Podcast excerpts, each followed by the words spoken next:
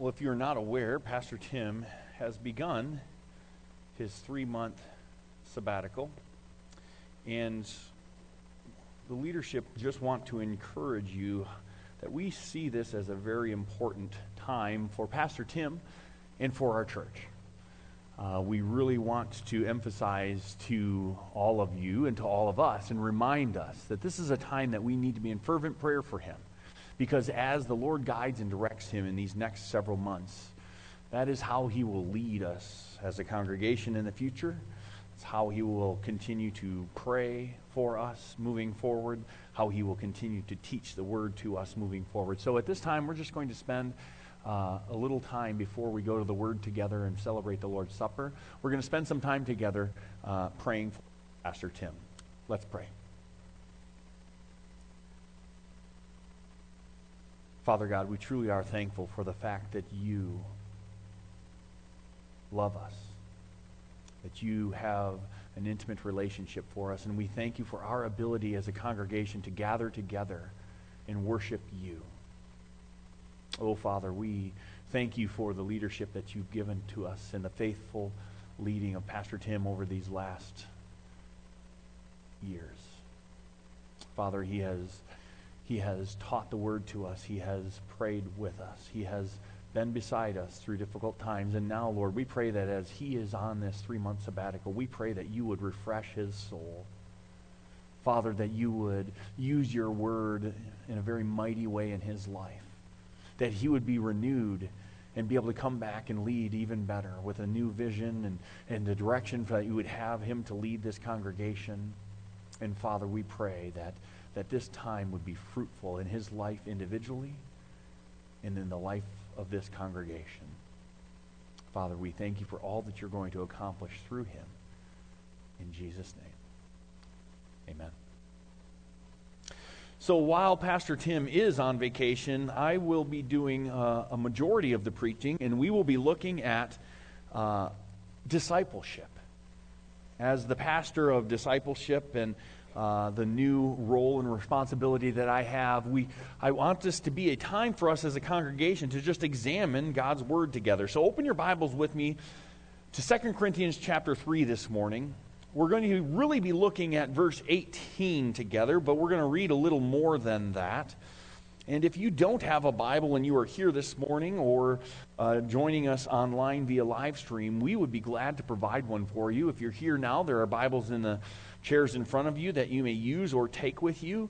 Uh, but we would also, if you contact us, we would love to provide God's word for you so that you can study it on your own. Uh, so we are going to be in 2 Corinthians chapter 3, beginning in verse 12, is where I will start reading this morning.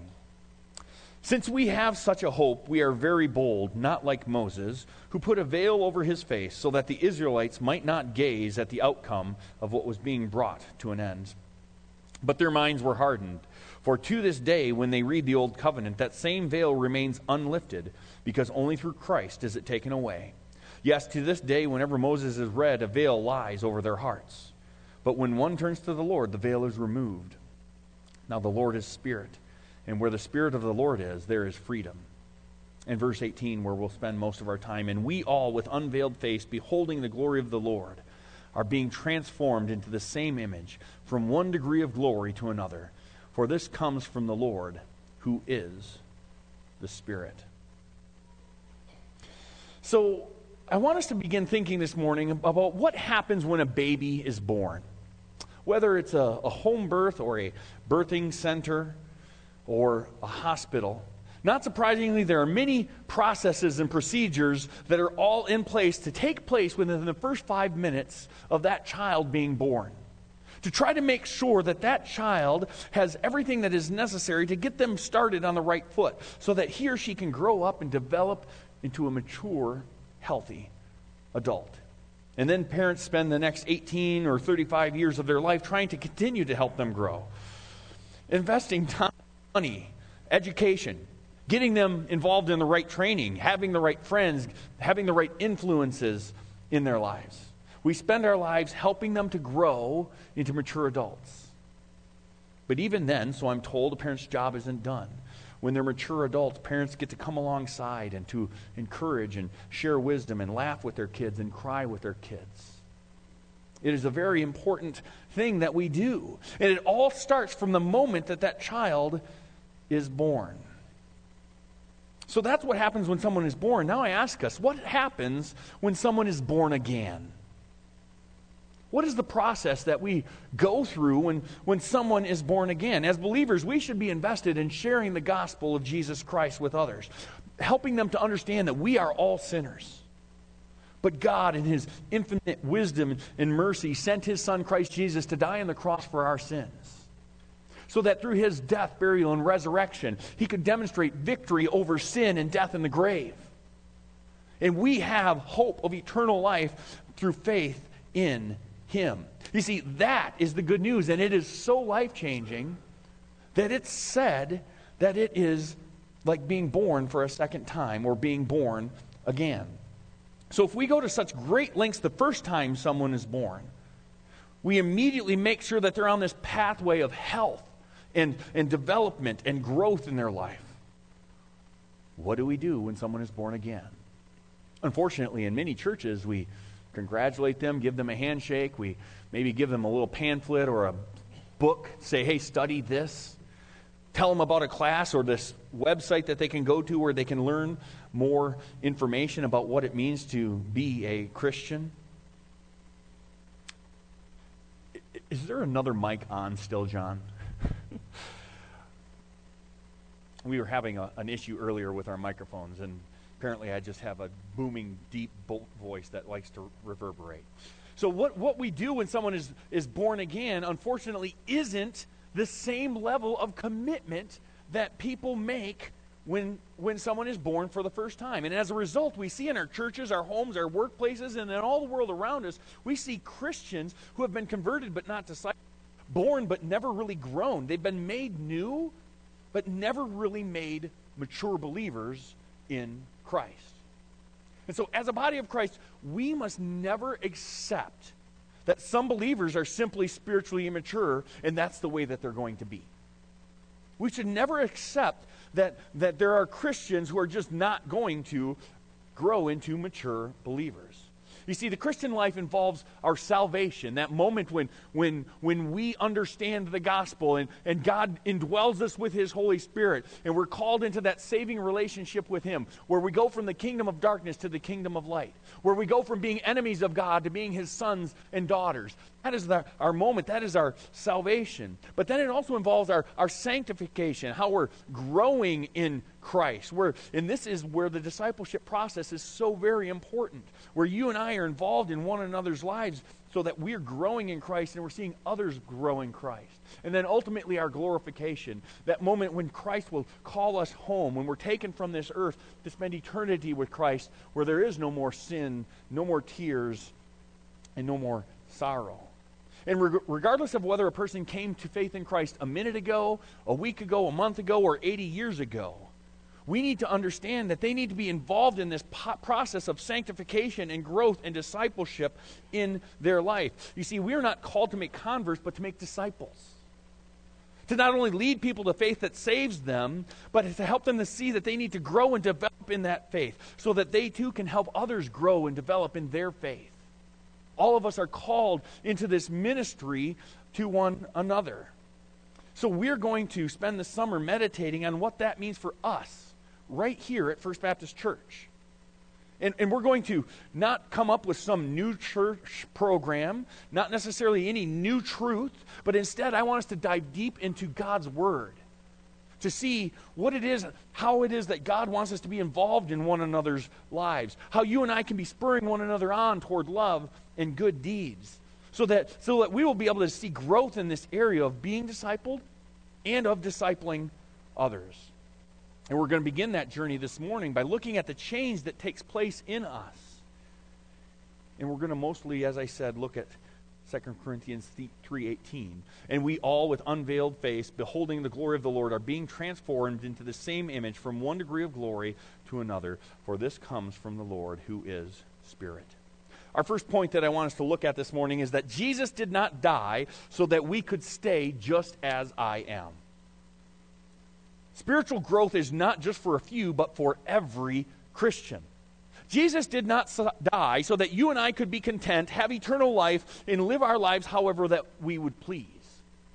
Jesus died so that our sins could be forgiven, that we could be called into a relationship with Him, that we could be His. And now, by being indwelt with the Holy Spirit, we can live for Him. And that is not just for a few, but for every Christian. Look at how our verse begins. It begins with these simple words And we all, with unveiled face, beholding the glory of the Lord, are being transformed. When we're looking at the Bible and we're studying God's Word, sometimes it's easy to skip over important words.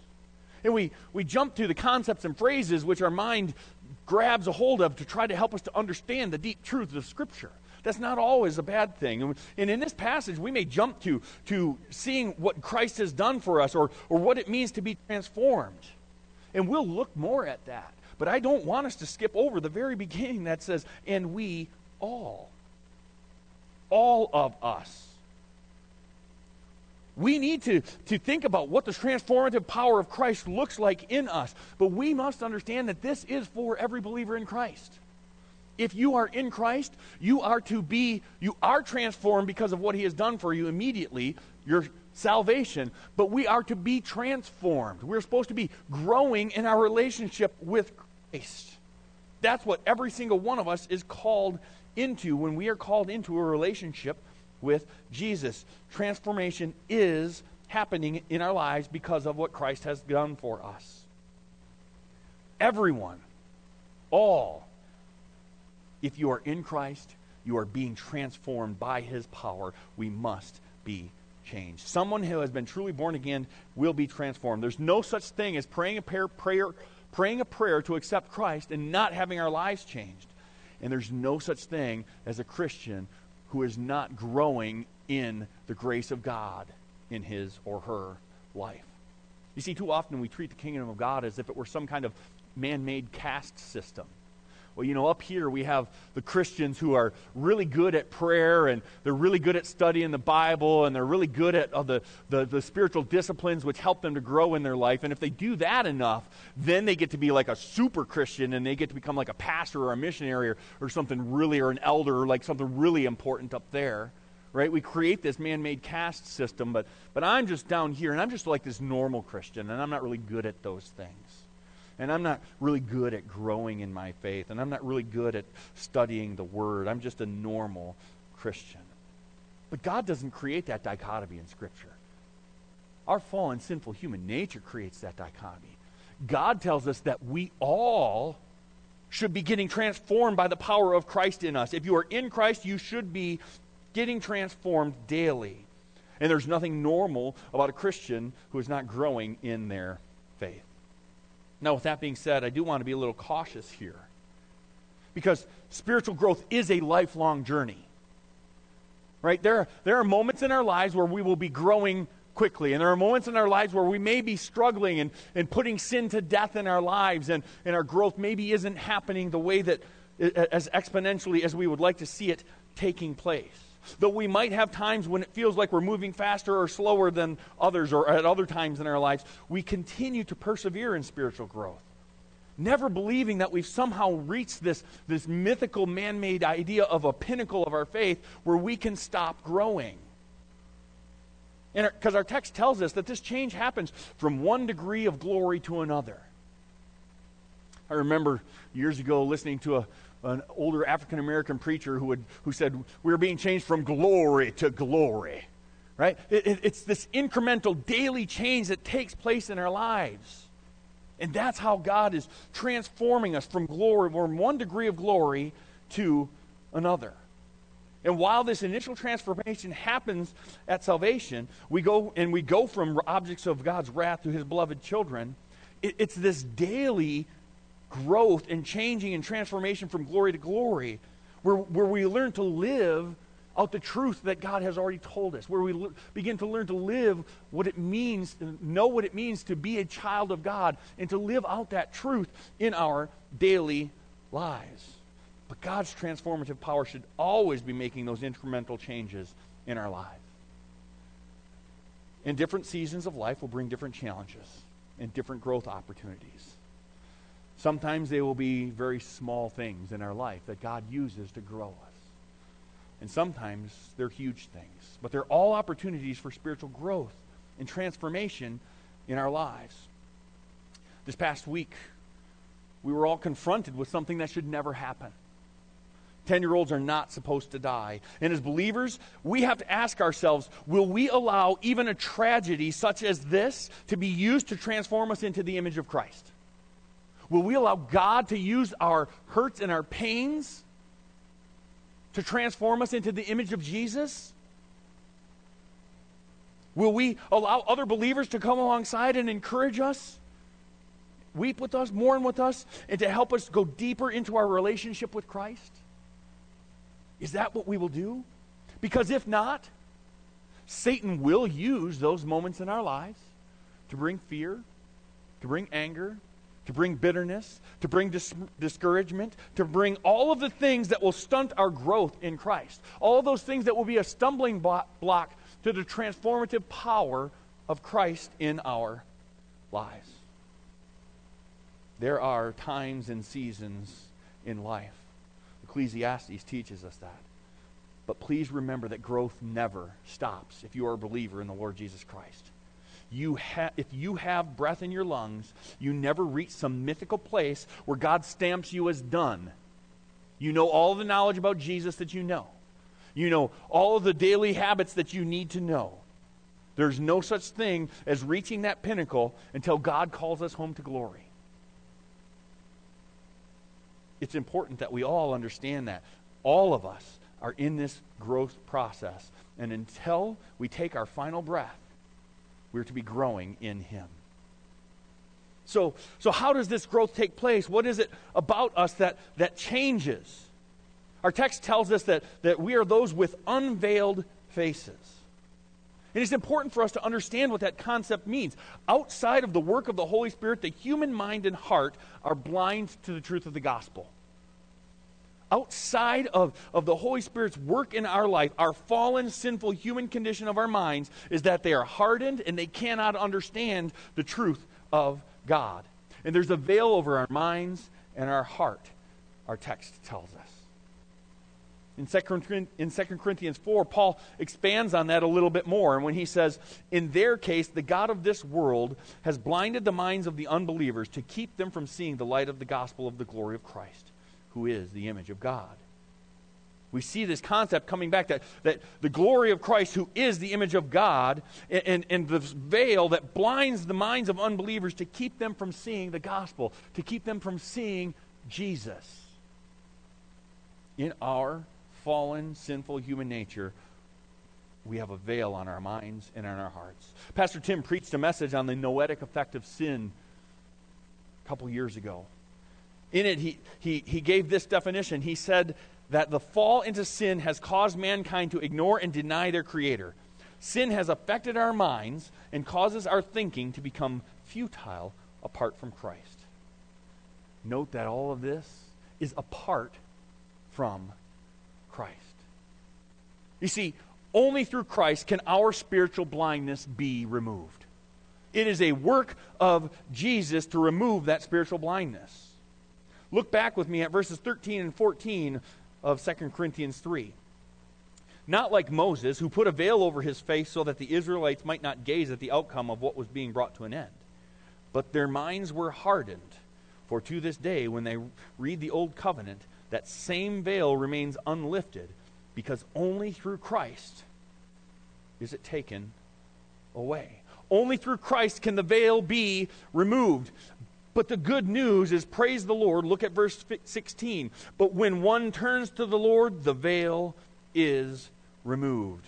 When we come to Christ, everything changes. Everything changes because we are indwelt with the power of the Holy Spirit and we now have the ability to understand God's Word. And the Spirit can illuminate God's Word in our lives and show us what we need to know and to understand to live for Him. We, we, can, we can have our minds that they can now see clearly. Our hearts can finally pursue God. Our lives can please the Lord in the strength that He provides by the Holy Spirit dwelling in us. We can and we must now, because of the Holy Spirit, be transformed daily into the image of Christ. Our thoughts, our attitudes, our actions can now come in line with who we are in Christ. Our new identity of, in Christ can now be worked out daily, and we can be growing into that image and transformed into that image of our Savior, the Lord Jesus. And I am here to tell you this morning that that is real change that we can trust. You see, our world loves to talk about change. Our world loves to, to say, well, you know what, maybe this political thing will be the change that we need. Maybe this educational opportunity will be the thing that we need. Maybe if I have just the right amount of money, that will be the change that we need. But none of those things can give the transformation that God's Word is telling us about here. The kind of transformation that God is telling us He wants to see in our lives only comes because of Him. You see, transformation is a supernatural activity one that no human is capable of on their own or empowered by others. The kind of transformation that takes place here is, is a work of God, not of our own spiritual volition. I cannot will the kind of transformation in my life that God is talking about here. You cannot will that kind of transformation for me. As much as I love seeing brothers and sisters come alongside one another, we cannot make that take place in one another's lives.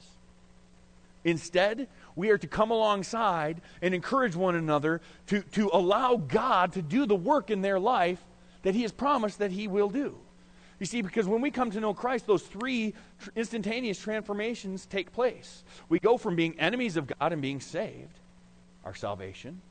But now, through the power of the Holy Spirit, we should become more and more like our Savior who sacrificed Himself and gave Himself up for us, our sanctification.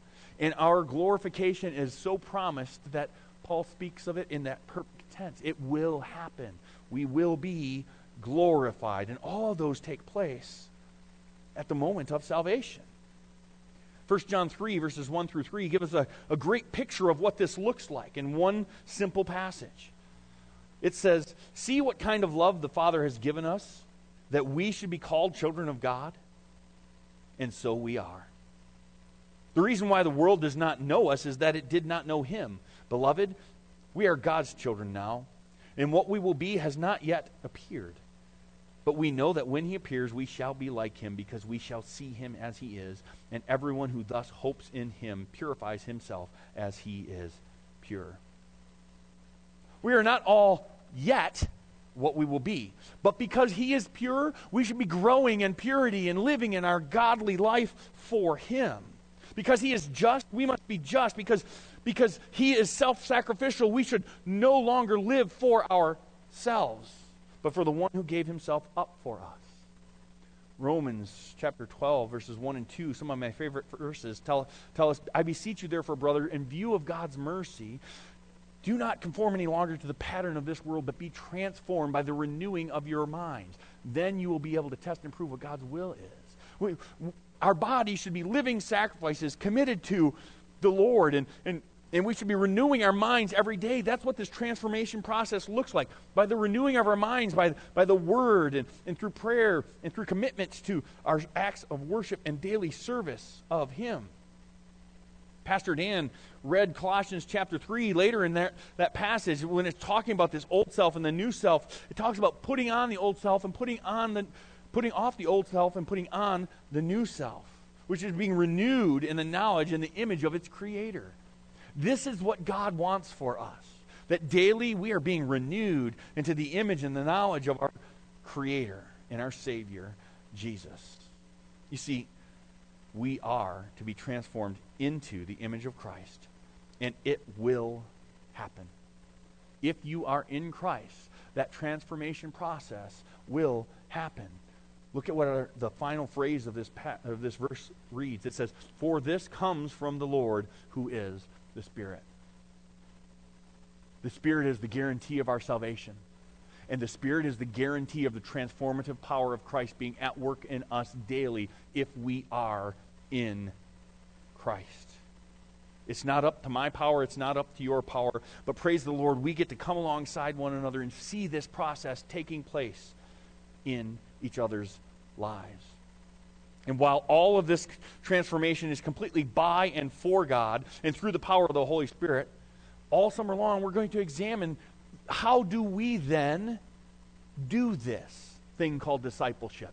How do we come alongside and help one another in this process of sanctification? Because while no one can accomplish the process of sanctification by their own power, God has empowered us to grow and called us to help one another in that process. You see, sanctification and discipleship are much like evangelism and salvation. As much as we wish that we could, we cannot save someone else.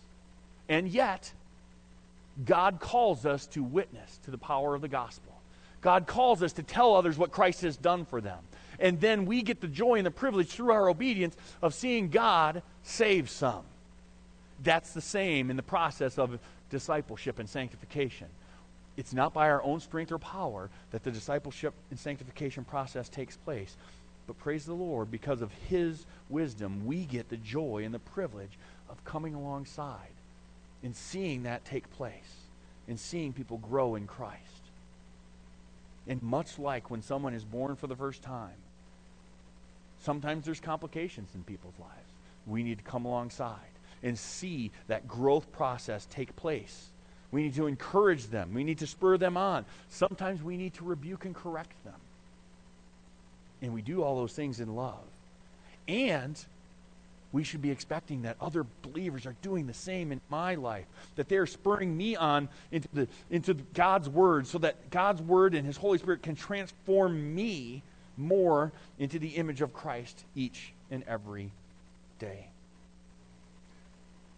While real transformation can't happen by my strength or your strength, God tells us if we're in Christ, it will happen. And we have the privilege and the joy of seeing that transformation take place in the lives of one another. So we're going to look specifically at some things, some ways that we're called to live, some things that we are called to do. And we will uh, talk throughout the summer about some possible ministries that might, might help us in this because we need to understand fully that we are called to disciple one another and to be discipled by one another. As brothers and sisters in Christ at this local body, we want to drive ourselves deep into God's Word and deep into one another's lives so that we can have that joy and privilege of seeing God grow people from glory to glory. And I praise the Lord for that privilege and opportunity that we have. And I hope that this summer it will challenge us how we can do that more effectively for Him. At this time, we are going to celebrate the Lord's Supper together.